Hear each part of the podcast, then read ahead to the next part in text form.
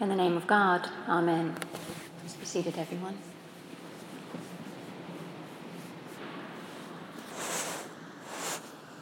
Moses said, I must turn aside and look at this great sight and see why the bush has not burned up. Picture in your mind's eye the terrain of your life from God's perspective. And imagine the equivalent of burning bushes everywhere. All those things that if you or I stop to notice and engage might have the power to change you, change me, change the course of our lives. And in your mind's eye, see yourself walking that terrain every day and ask, what does it take for you to stop and notice? Sometimes, sometimes, writes the poet David Whyte, sometimes if you move carefully through the forest, you come to a place whose only task is to trouble you with tiny but frightening requests. Requests that you stop what you're doing right now and to stop what you are becoming while you do it. Questions that can make or unmake a life. Questions that have patiently waited for you. Questions that have no right to go away. And about the burning bush, one rabbi, Lawrence Kushner, has this to say, the burning bush wasn't a miracle, it was a test. God wanted to find out whether Moses could pay attention for more than a few minutes. And when Moses did, God spoke.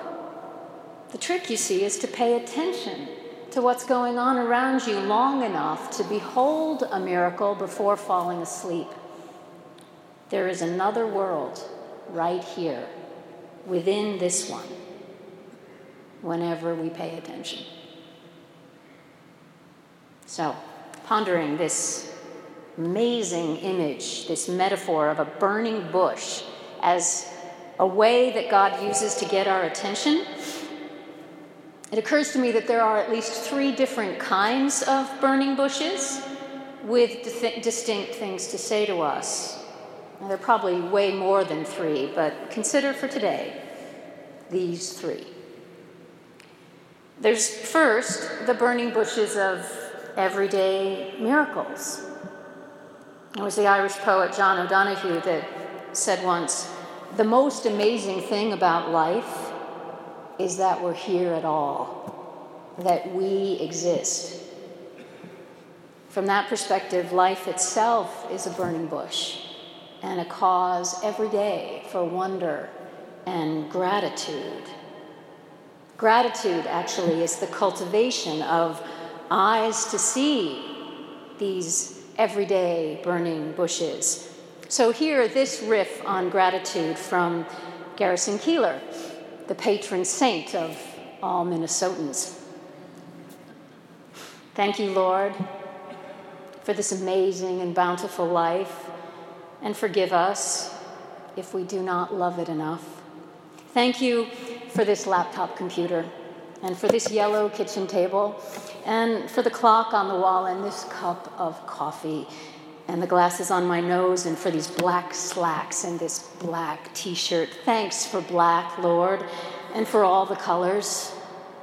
Thank you, Lord, for giving me the wherewithal today not to fix a half-pound cheeseburger and to eat a stalk of celery instead. Thank you for the wonderful son, and for the amazing daughter, and the smart, sexy wife, and the grandkids. Thank you that I haven't had alcohol for low these many months, and thank you that it isn't as big a struggle as I feared to do without, as I feared it would be. Thank you for the odd delight of being sixty, part of which is the sheer relief of not being fifty.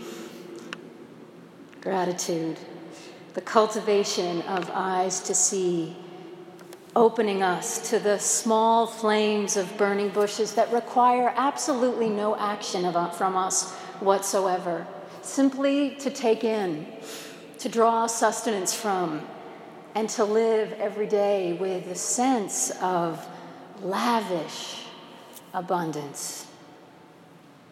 Burning bush number one. Then there's this other kind of burning bush. It actually has some urgency to it because it's born of a need, your own or just as often someone else's. It doesn't necessarily have your name on it. It could be anyone's, really, anyone who sees and can respond. God needs someone to step up, and it might be you. It's this open-ended burning bush, as if God were asking, is there anyone out there who sees? Is there anyone who can respond to this? I think of the story of the Good Samaritan that Jesus tells in this light. You know, there was a man who was robbed, left for dead on the roadside, and three men go by. Two of them see him, but then decide not to see because they didn't have time and they didn't have room. And one man stopped, not because God was calling him in particular, but because he was there and he saw the need and he had room, or he made room in his life to respond. Now, I kid you not, as I was coming to, to the cathedral this morning, and I live on the other side of Rock Creek, which means I have to go up that steep hill on Tilden Road, which I often ride my bicycle on when I come to work, and there on the road was a man who had fallen off his bike. And I had just written down the very words I've said to you. And I was late. And there was no one else there. So I rolled down my window and said, "Are you okay?" And he said, "Watch out for the ice, lady." I'm okay. Just, it wasn't my call, right? I was there. The priest and the Levite, they could have just as well been the ones to, to respond, but it was the Samaritan. Sometimes God just needs who is ever around. Think about the things in the world right now where God is just asking, does anybody see?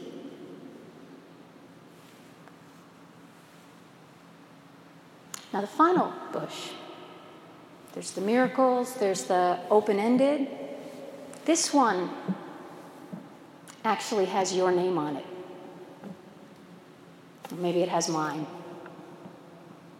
The example of Moses is uh, is instructive here. God wasn't trying to just to get just anybody's attention with that particular burning bush. God was speaking to Moses. And God chose fire to speak to Moses because of the fire that had once burned so fiercely inside him. Remember that Moses was born a Hebrew slave who had been taken from his parents and then raised in a place of great privilege. But growing up, he saw. He saw all the injustice around him, and he grew up angry, and he had violent tendencies. You may remember that he once passed an Egyptian man beating a Hebrew slave, and in his rage, he killed the Egyptian. Once he tried to break up a fight between two Hebrew slaves fighting, and they turned on him and said, "Who are you, Egyptian boy, to tell us what to do?" And so, fleeing his own inner crisis, maybe fleeing for his life, he runs, and he goes to another country, and he settles there. He settles there. And the flame dies out a bit, And he gets married. And he has a few kids. And he mellows a bit under the tutelage of a very wise father-in-law. And it was the sheep of this father-in-law that he was tending to that day when God spoke to him, because God needed him. God needed Moses to go back and to lead his people, his own people, out of slavery into freedom. God needed someone strong enough to take on Pharaoh.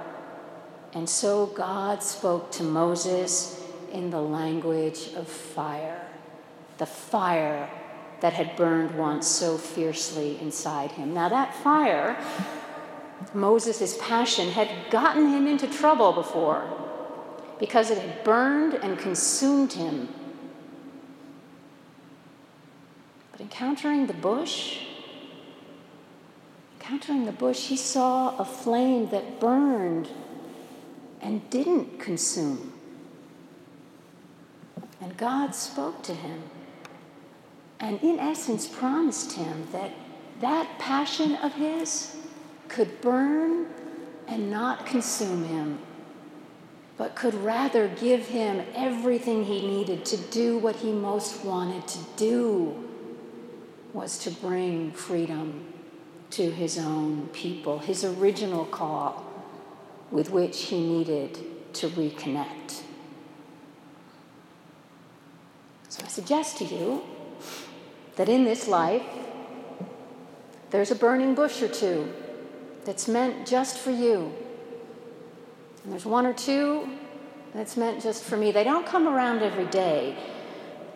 Um, and they take some preparation to get ready for. And they usually connect to something way deep inside us, often suffering or an old wound.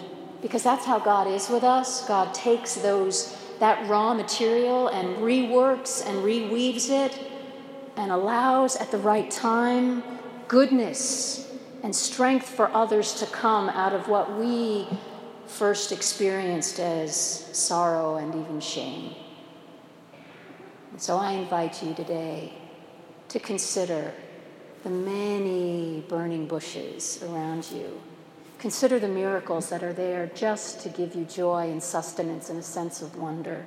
Consider the one or two that might cross your path just because you are in a place where help was needed, and you had help to give.